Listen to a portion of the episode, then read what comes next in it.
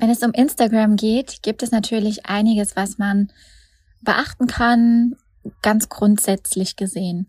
Für mich gibt es niemals die eine Strategie und mit allen, die euch das sagen, es gibt eine Erfolgsstrategie, wäre ich auch grundsätzlich sehr vorsichtig.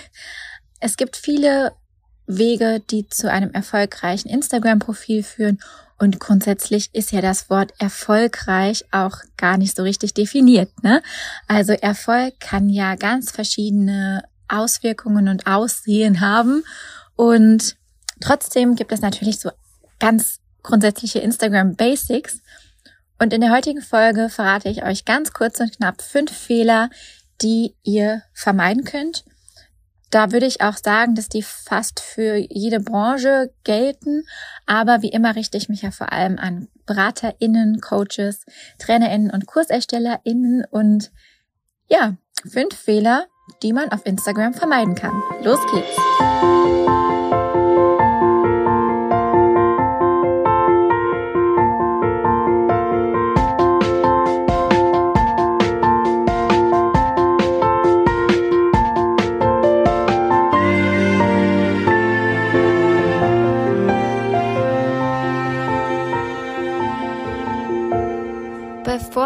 Heute losgeht mit den fünf Fehlern, vielleicht noch so eine kurze Situationsbeschreibung. Ich sitze nämlich gerade draußen. Vielleicht hört man auch im Hintergrund die Vögel switcher, switchern, zwitschern.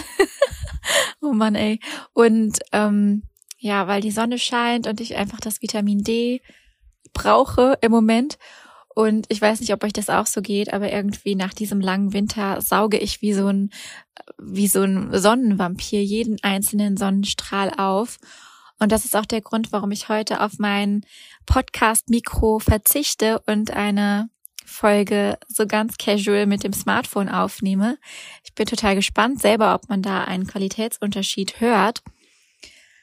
Aber die Folge heute ist kurz und ich möchte ähm, ja dir mit diesen fünf Fehlern, die du potenziell auf Instagram machen kannst, so eine kleine Inspiration geben und einen kleinen Denkanstoß beim nächsten Profil Refresh oder ähm, Check das Ganze nochmal zu optimieren. Fehler Nummer eins sind meiner Meinung nach Hashtags in der Bio, also Hashtags in der Profilbeschreibung.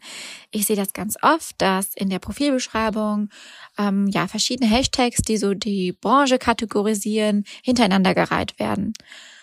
Und das ist natürlich immer ganz gut gemeint, aber meiner Meinung nach wenig effektiv.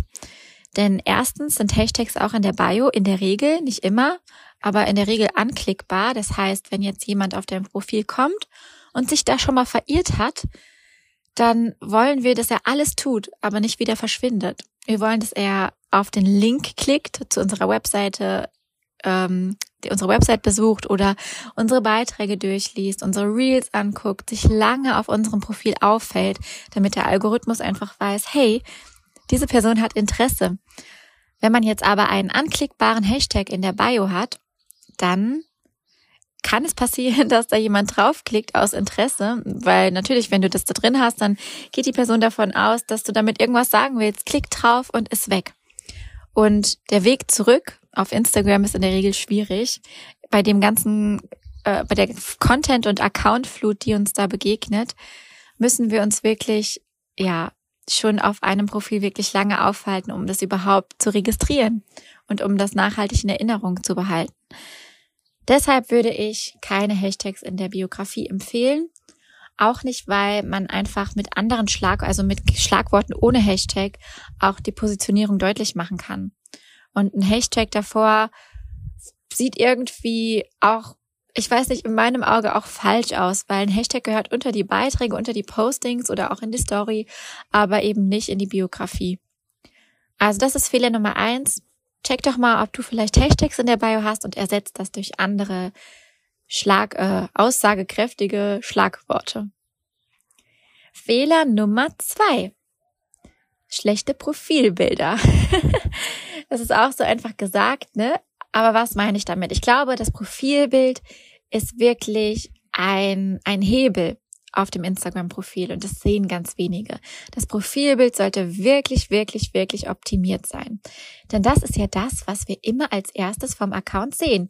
Alleine, wenn wir uns die Instagram Stories anschauen, was entscheidet darüber, ob wir uns eine Story angucken? Das Profilbild. Und ich sage immer, wenn das aussagekräftig ist, wenn das kontrastreich ist und wenn das irgendwie ja auch die, die Brand gewissermaßen widerspiegelt, dann ist das so, als würde es magnetisch unseren Finger, der so auf dem Smartphone herumtippt, anziehen. Das heißt ganz klar, das Profilbild ist eines der ersten Dinge, die wir auf unserem Profil optimieren sollten. Und zu schlechten Profilbildern gehören meiner Meinung nach erstmal natürlich Bilder in sehr schlechter Qualität, schlecht ausgeleuchtet, aber wenn du jetzt eine Personenmarke bist und wirklich mit deiner Person für ein Unternehmen einstehst, dann sollte das auch auf jeden Fall in dem Profilbild erkennbar sein. Denn auf, in sozialen Medien folgen Menschen immer Menschen. Und natürlich folgen wir auch, ähm, keine Ahnung, Produktmarken, aber dann ist es auch klar, dass das eben eine Produktmarke ist und dass nicht ein einzelner Mensch im Vordergrund steht, sondern eben eine ganze Produktwelt. In dem Fall kann man natürlich ein Logo nehmen, aber wieder in unserem Fall, Coaches, TrainerInnen, BeraterInnen etc., nehmt ein Bild von euch selbst. Und nehmt ein Bild, was euer Gesicht erkennbar macht. Wo man euch sieht, wo man euch in die Augen blicken kann, aber wichtig auch, was zu euch passt. Ich weiß, es gibt Leute, die sagen, auf einem Profilbild muss man unbedingt in die Kamera gucken. Ich bin da ein bisschen lockerer. Ich finde immer, Marketing muss so sein, dass es sich für einen richtig anfühlt. Und es gibt auch manchmal tolle Bilder, wo man vielleicht nach oben guckt, zur Seite oder so ein bisschen geckig guckt, wenn das zu einem passt ähm, und nicht direkt in die Kamera, was auch gute Profilbilder sein können, wenn das zur eigenen Person passt. Was natürlich nicht vorteilhaft ist, ist, wenn man sich wirklich sehr deutlich von der Kamera abwendet, so dass der Betrachtende das Gefühl hat, ja, man wendet sich eben von ihm ab oder man auf dem Bild eine sehr abwehrende Haltung hat zum Beispiel. Also das sind so Kleinigkeiten, auf die man da achten kann. Aber grundsätzlich ist einfach wichtig, ein freundliches, offenes Bild, das zu dir als Person und zur Marke passt. Ähm, es gibt da ganz, ganz tolle Programme, mit denen man Profilbilder super easy pimpen kann, wie zum Beispiel PFP Maker. Ich verlinke das auch in den Show Notes ähm, und andere weitere. Man kann dann natürlich auch mit Canva rangehen und da ein bisschen was optimieren. Ich liebe ja einfach, wenn das Profil, also das deine Person, das Porträt sozusagen freigestellt ist und ein farbiger Hintergrund eingesetzt wird oder vielleicht ein Hintergrund mit Mustern, vielleicht auch noch ein mini kleines ähm, Gimmick, was irgendwie zur Brand passt. Aber Achtung, wenn man mit solchen kleinen Elementen arbeitet, dann sollten die auch auf jeden Fall noch erkennbar sein. Und das ist manchmal ganz schön tricky, weil die Größe, in der so ein Profilbild angezeigt wird, ja sehr, sehr, sehr klein ist, ne? Und es muss immer in der kleinen Größe funktionieren. Deshalb nochmal zusammengefasst, wählt ein Foto von euch, wo ihr möglichst freundlich und offen rüberkommt, wo ihr möglichst in die Kamera guckt oder eben so, wie es zu euch als Person und als Marke passt. Ähm, wählt vielleicht ein Bild, wo ihr ähm, euer, euer, euren Körper sozusagen freistellen könnt, sodass ihr noch Branding, Farben, Corporate Identity mit einfließen lassen könnt. Es ist aber kein Muss, was es ein kann. Und wählt ein Foto, wo man euer Gesicht erkennen kann. Also ein Foto, wo ihr irgendwie meilenweit von der Kamera entfernt seid, ist nicht optimal. Geht so nah an euer Gesicht wie möglich. Genau, das wären meine Tipps zum Thema Profilbild. Also don't, absolutes Don't auf Instagram ist ein schlechtes Profilbild. Kommen wir zu Nummer drei. Fehler Nummer drei sind meiner Meinung nach zu viele Links im sogenannten Linktree beziehungsweise auf der Linkpage, die man eben verlinkt. Da muss ich, glaube ich, jetzt ein bisschen weiter ausholen. Was ist erstmal ein Linktree? Linktree ist eigentlich ein, ähm, ja, eine Seite, wo man sich so ein, ein, eine Linksammlung erstellen kann, wo das jeder machen kann, selbst wenn man keine eigene Webseite hat. Den Linktree, da gibt's auch noch andere ähm, Anbieter, die halt eben diese Funktion anbieten.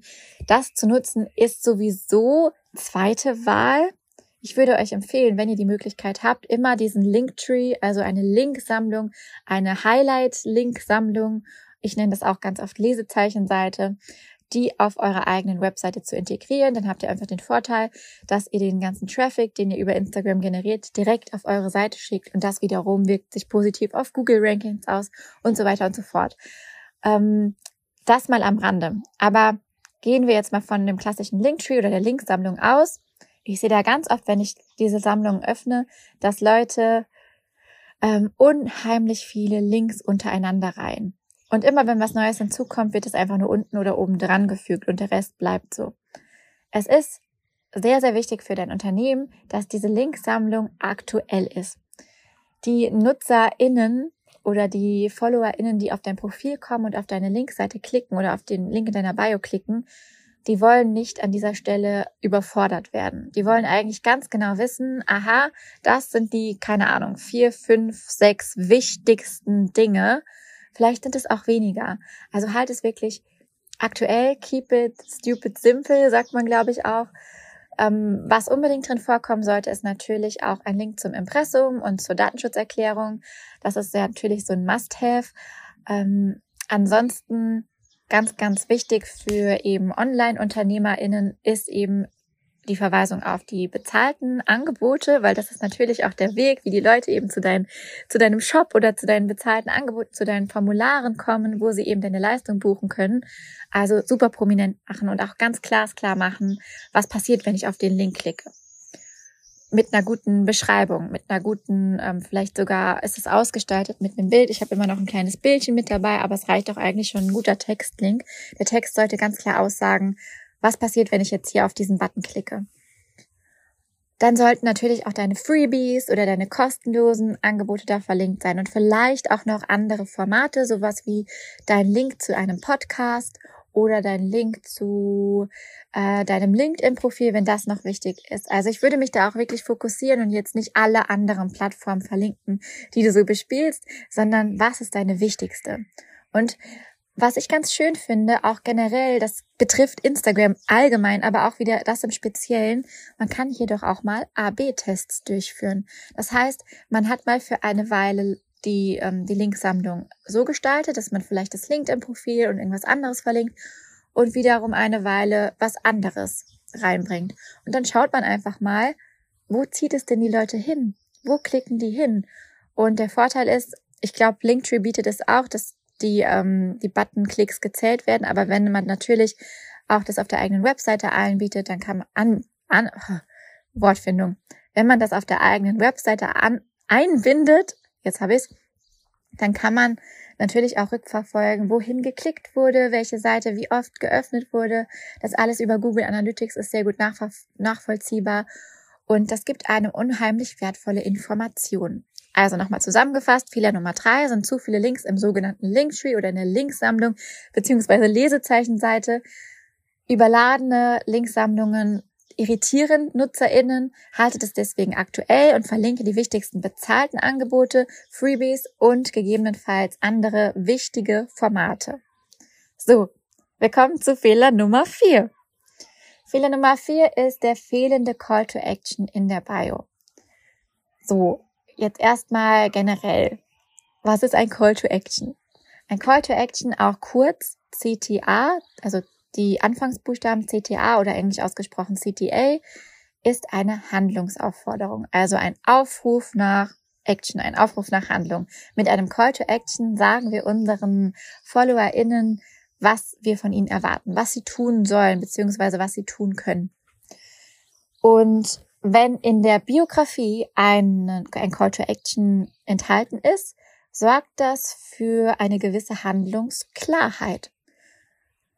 Ich selbst, also ich habe schon oft mitbekommen, dass ähm, ja Call to Action so ein bisschen ähm, mit zweierlei Auge gesehen werden, weil alle irgendwie sagen, machen einen Call to Action und manche machen das dann extra nicht aus Protest. Und man muss auch nicht immer überall einen Call to Action haben. Und man kann auch mal eine Bio ohne Call to Action haben. Ne?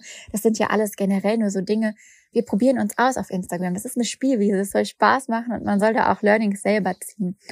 Ich persönlich empfinde einfach einen Call to Action ähm, wie so eine Art Serviceleistung an, Serviceleistung an meine FollowerInnen wenn ich einen Call to Action rausgebe, dann sage ich ja denen ganz klar, was sie machen sollen. Und meine Beobachtung ist, wenn jetzt unter einem Post ein guter, ein gut formulierter und aussagekräftiger Call to Action steht, dann ist auch die Interaktion hinsichtlich dessen, was ich wollte, in der Regel höher. Das heißt also, die meisten NutzerInnen sind ganz dankbar für so eine Handlungsaufforderung, eine, um Handlungsklarheit zu bekommen.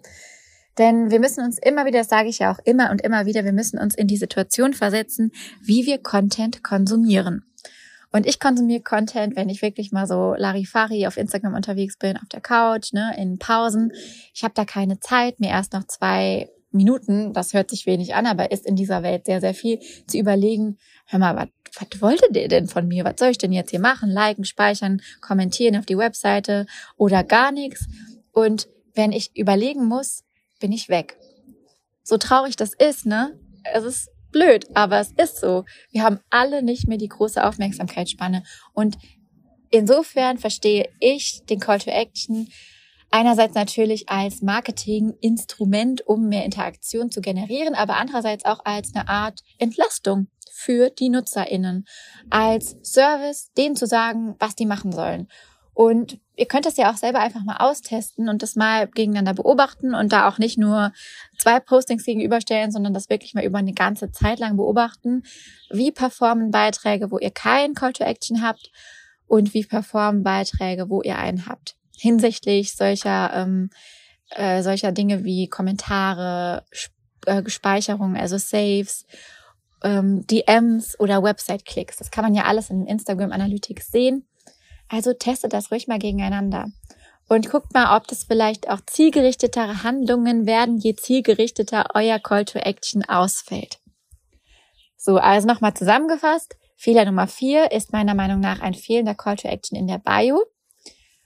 Und das sollte einfach ein Call to Action sein, der auf eure aktuellen Angebote oder auf irgendwas Wichtiges verweist. Das kann mal äh, zeitweise auch ein Podcast oder eine aktuelle Podcast-Folge sein.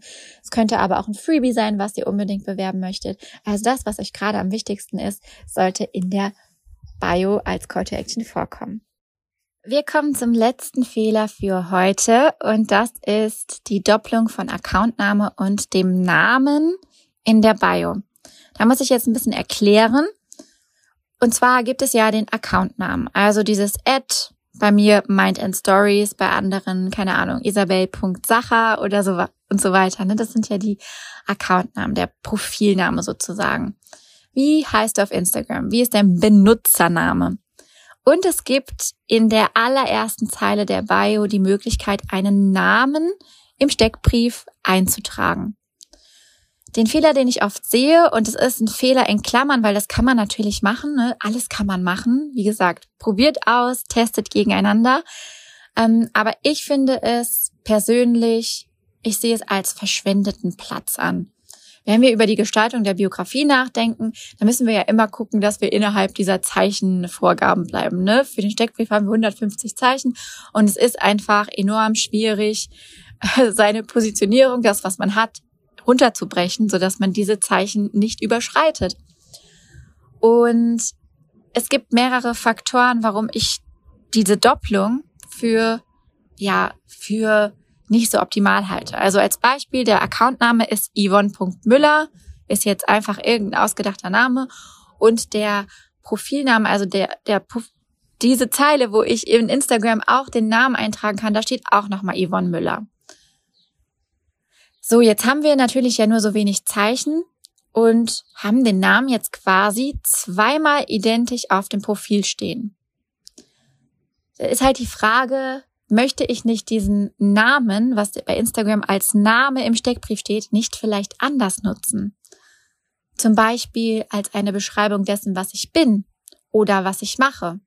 Oder ein Keyword einsetzen, nachdem meine Zielgruppe gegebenenfalls sucht auf Instagram. Denn wir müssen wissen, dass dieser Name, den wir im Steckbrief unter Name eintragen, dass der suchbar ist. Das heißt, es ist eigentlich die ideale Stelle, um Keywords unterzubringen. Und ja, da finde ich, gerade wenn man eben sowieso mit seinem Klarnamen, also mit seinem echten Namen, mit seinem vollen Namen eh schon auf Instagram unterwegs ist als Accountname, dann braucht man diese Doppelung nicht, weil man dadurch einfach wertvollen Platz verschenkt.